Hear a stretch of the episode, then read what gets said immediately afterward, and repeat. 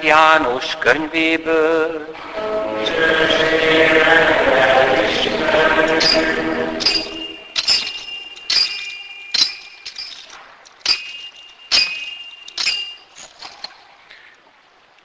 Abban az időben mennyegzőt tartottak a galileai Kánában, amelyen Jézus anyja is ott volt. Jézust is meghívták a mennyegzőre tanítványaival együtt. Amikor fogytán volt a bor, Jézus anyja megjegyezte, nincs több boruk. Jézus azt felelte, mit akarsz tőlem, asszony? Még nem jött el az én órám. Erre anyja így szólt a szolgáknak, tegyetek meg mindent, amit csak mond. Volt ott hat kőkorsa, a zsidóknál szokásos tisztálkodás céljára, mindegyik két-három mérős. Jézus szólt a szolgáknak, töltsétek meg a korsokat vízzel. Meg is töltötték, azokat színülték. Akkor azt mondta nekik, most merítsetek belőle, és vigyetek oda a násznagynak. Oda vitték. Amikor a násznagy megízlelte a borrá vált vizet, nem tudta honnan való. A szolgák azonban, akik a vizet merítették, tudták. A nász nagy hivatta vőlegény szemére vetette. Először mindenki a jó bort adja, csak amikor már megittasodnak, akkor az alávalót. Te minden mostanáig tartogattad a jó bort. Ezzel kezdte még Jézus csodajeleit a galileai Kánában, kinyilatkoztatta dicsőségét, és tanítványai hittek benne. Ezek az evangélium igéi, az evangelikedik.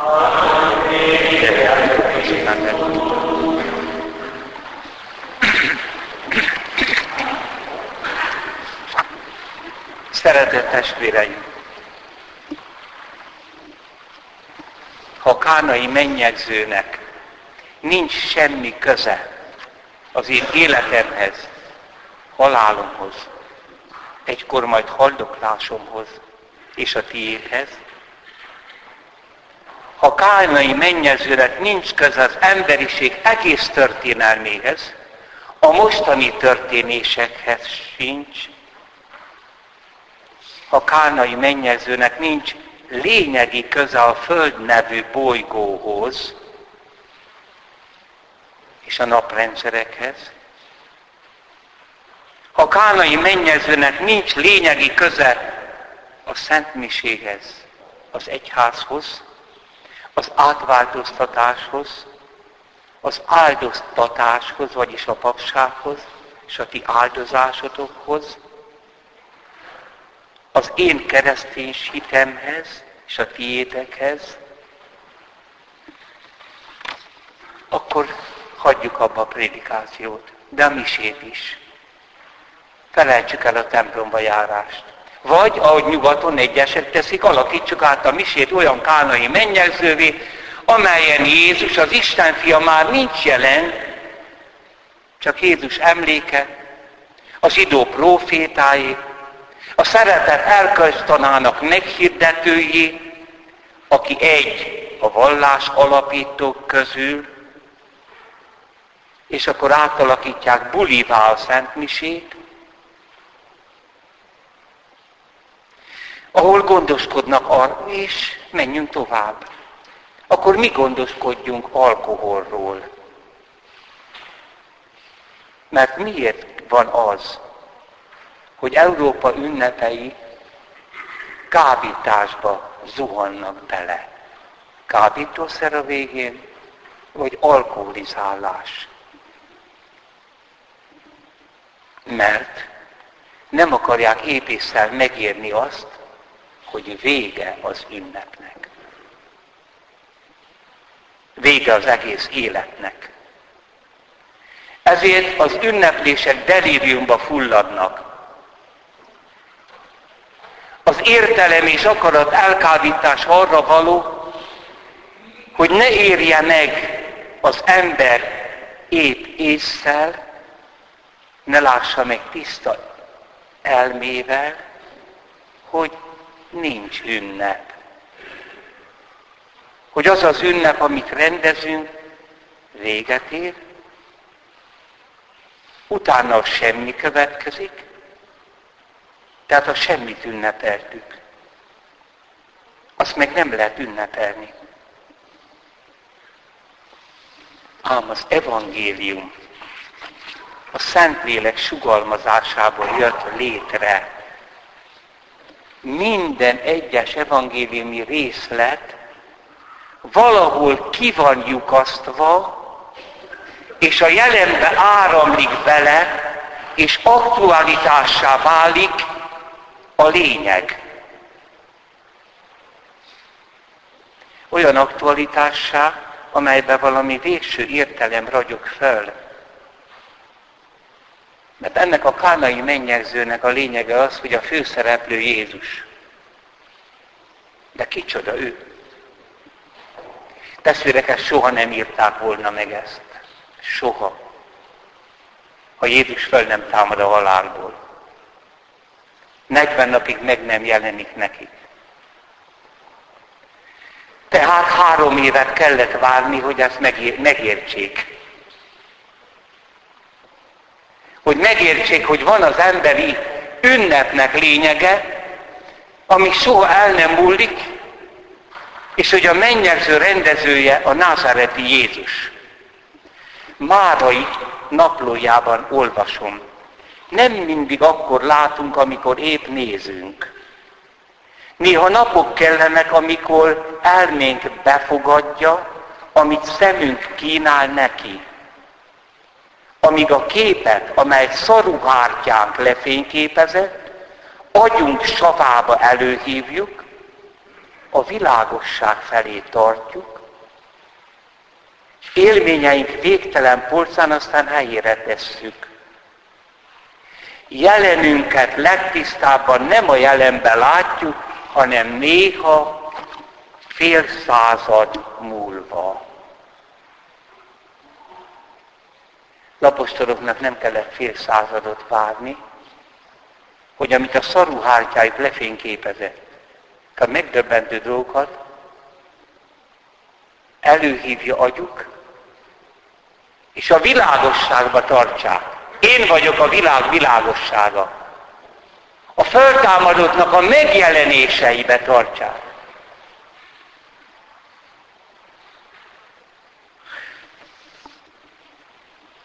Szent Evangéliumnak nincs sok értelme. Annyi értelme van, mint más bölcs vallás iratnak, ha a názereti Jézus nem az, akinek magát mondja, akiért a vértanuk meghaltak, akiért a hívő zsidó elveszítette a régi hitét, a Jézusba vetett hit miatt, vagy pontosabban beteljesült neki. Szent János evangéliumában ez az első jel, ő nem csodának mondja jelnek. Mert ő is többször találkozott a föltámadt Jézussal, mindig hozzáteszem, nem szellem. Tehát az a, nem tudom, 70-80 kiló hús, ami a Názáret Jézus teste, az van, de egy új állapotban.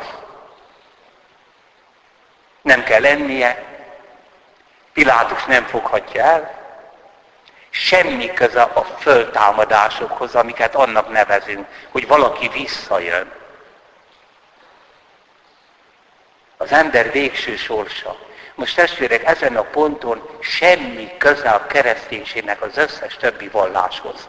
Hát ki kell mondani. És testvérek, annyira ebben élnek az apostolok, hogy mindig erről akarnak beszélni. Az evangélium most mindig úgy kezdődik az evangélium, hogy in illo tempore, abban az időben, abban az időben. Hát ez a hozzá, hozzáragasztás. És éppen ezért levágtak egy szót. Nézzétek meg a Szentírásban, nem ott van, hogy abban az időben ö, mennyezőt tartottak a galiai kánába, hanem mi harmadnapra. Húha! Hát ez abszolút szakkifejezés.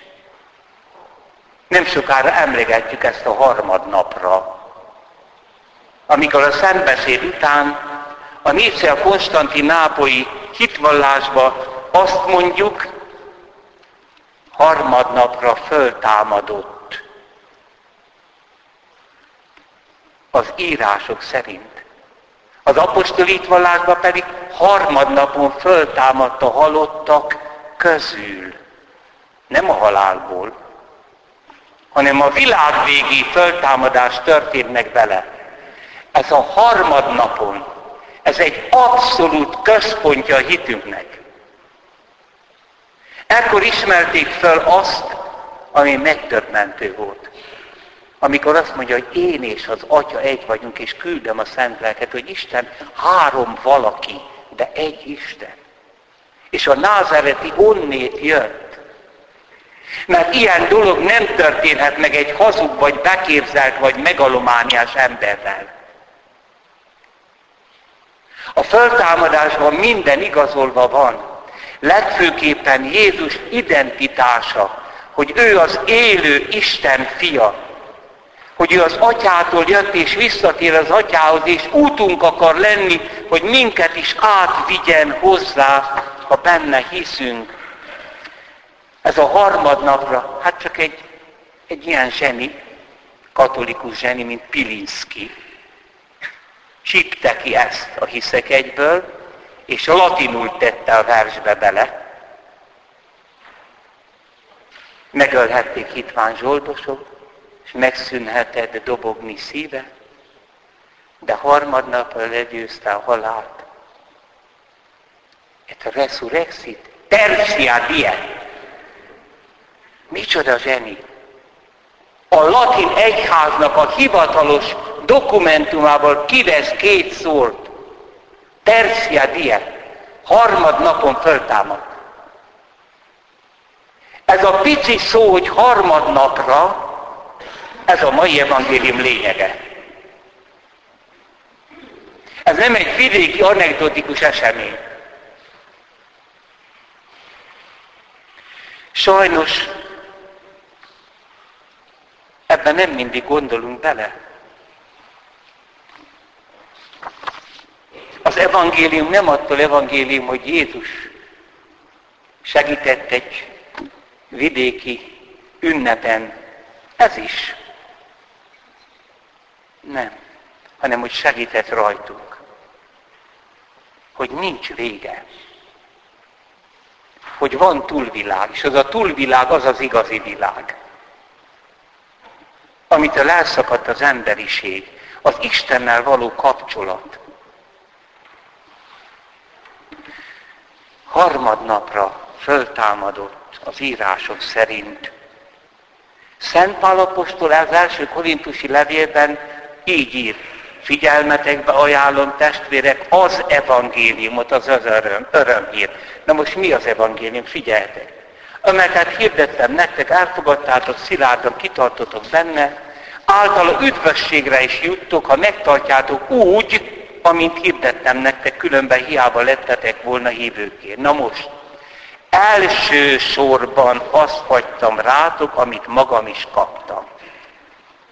Krisztus meghalt a mi bűneinkért az írás szerint, az Ószövetség írás szerint, eltemették, harmadnapra föltámadott, ismét az írások, az Ószövetség jövendőlések szerint.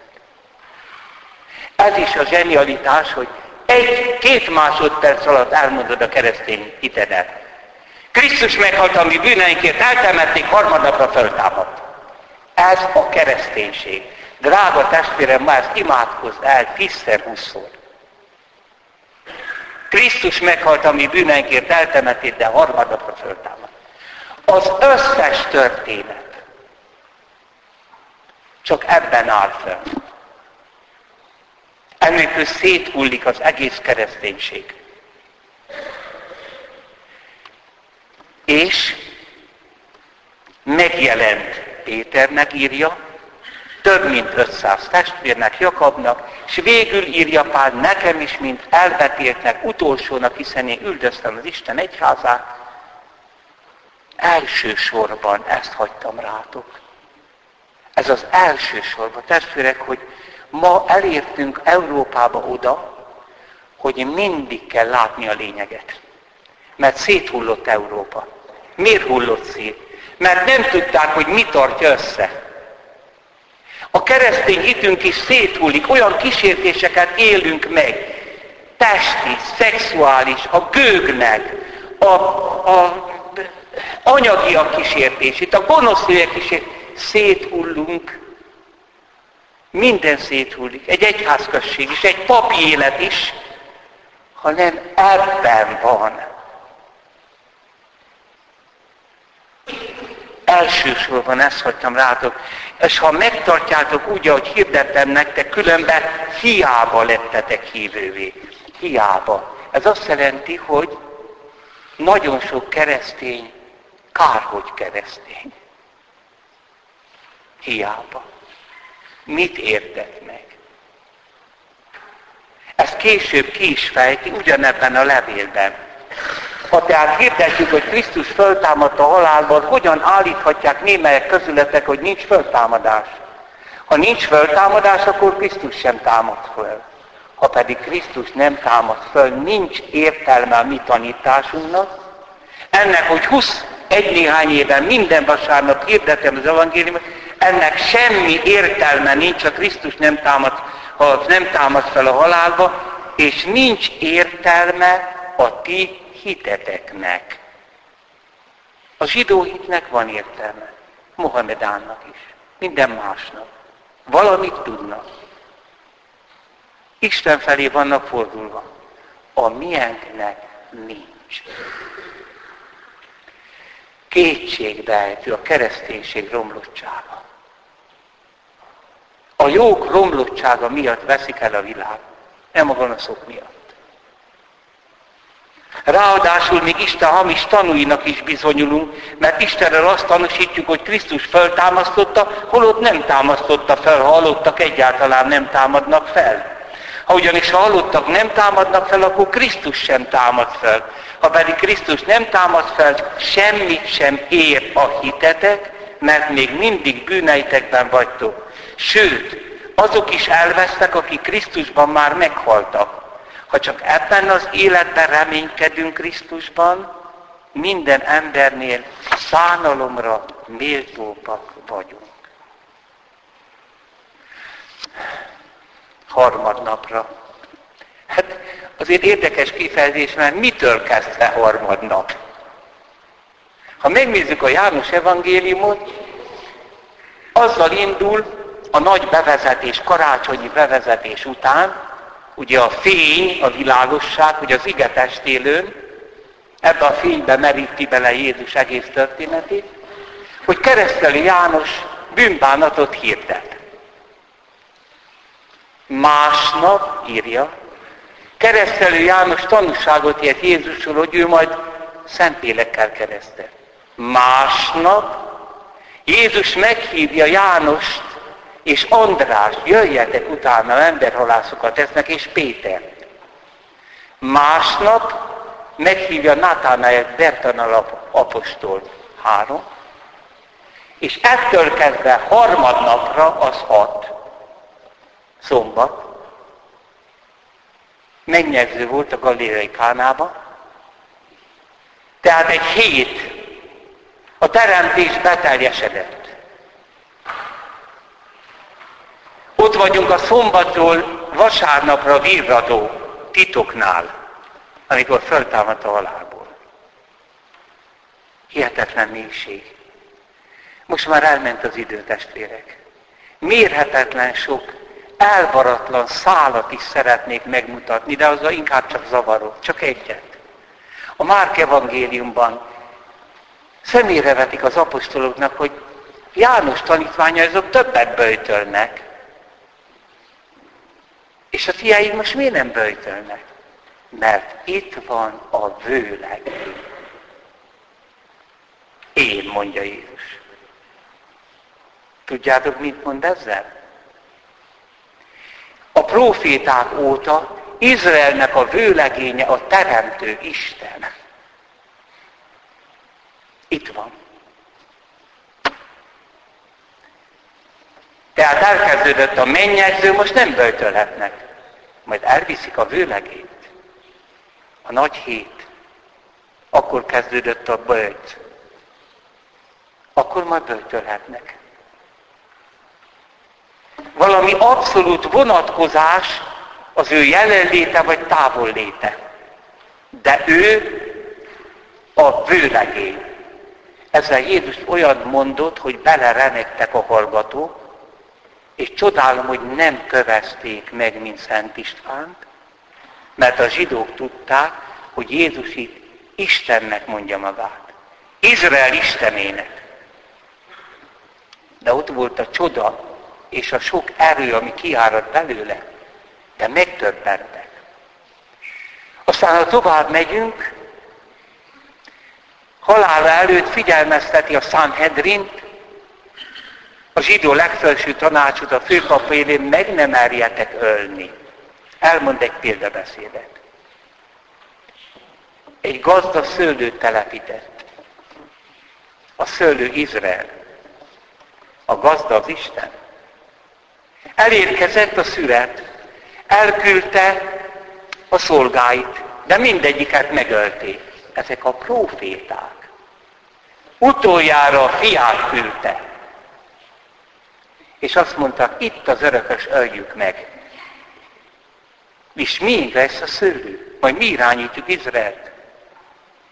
Ezzel Jézus kimondta, hogy ő a szőlős gazda fia, és utoljára küldött valakit. Meg nem merjetek ölni, mert Isten haragját váltjátok ki.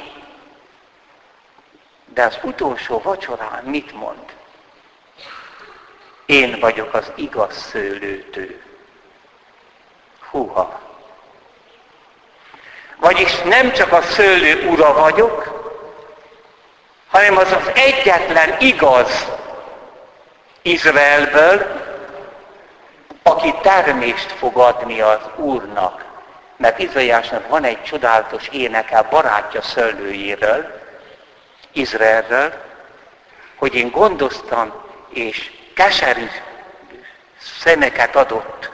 Nem termett édes gyümölcsöt, hogy bort sajtolja ki benne. Ezért elvetettem a szőlőmet. Jézus azt mondja, én vagyok az igaz szőlőtő. Engem kipréselnek. Én meghozom a termést. Az öröm borát, a szent lelket fogják belőlem kisajtolni. Mert amikor meghalt, azt mondja János, átadta nekik a szent lelket az ő órájába. Ezért mondja az édesanyád, még nem jött el az az óra. De Máriáért előre hozza. Itt a megtestesülés titka lappang. Egyrészt ő a szőlő ura, az atyával és a szentélekkel együtt, még nem tudja a zsidó, hogy a Teremtő Isten három személy, és Izrael vőlegénye az Isten, ugyanakkor a második isteni személy ember lett, vállalta Izraelt és az emberiséget, ő az igaz szőlőtő, aki többet, aki meg fogja hozni a jó gyümölcsöt, aki többet nem lehet kitépni a földből, de még egy, mondja 16. Benedek, aki bennem marad, az bő gyümölcsöt hoz. De hát a krisztológia jelentés ekleziológia jelentéssel megy át. Mi rá vagyunk ültetve a keresztséggel Jézus Isten fiúságára. És belőle élünk a keresztség és az oltári szentség által. A kenyér és a bor által. Az egyház mélyén egy mennyegző van, de mindig megtisztítja. Mert vannak elszáradt tagok. A gyökeret nem kell tisztítani. Az igaz szőlőtő megmarad, de vannak nem igaz keresztények. Öntudatlanul, sőt elpártoltak, akik már nem úgy tartják meg, ahogy Szent hirdette, és az egyház minden igaz tanítója ezeket le fogja metszeni. Mi belőlünk is metsz le a bűnöket, a rossz hajlamokat, és Krisztusban megteremjük az édesi gyümölcsöt, a szeretetet. Testvérek, félelmetes förgetege van az evangéliumnak. harmadnapra. Ez az egy szó mit jelent? Jelenti azt, hogy Isten fia eljött nem Kánába csupán, hanem hozzánk. Megmentette az ember ünnepét. Most már a te szíved, az éned, ráját ültetve Jézus szívére. A feleséged is, gyerekek, barátaidé. És ha így szeretjük egymást, az nem múlik el. A szeretet soha, sem soha nem múlik el. A mennyegzőnek nem lesz vége, ha Jézus a vőlegény, ha Jézus a szőlőtő. Amen. Hiszek az egy Istenben, mindenható atyában, mennek és földnek, minden láthatónak és láthatatlannak teremtőjében. Hiszek az egy Úrban, Jézus Krisztusban, Isten aki az atyának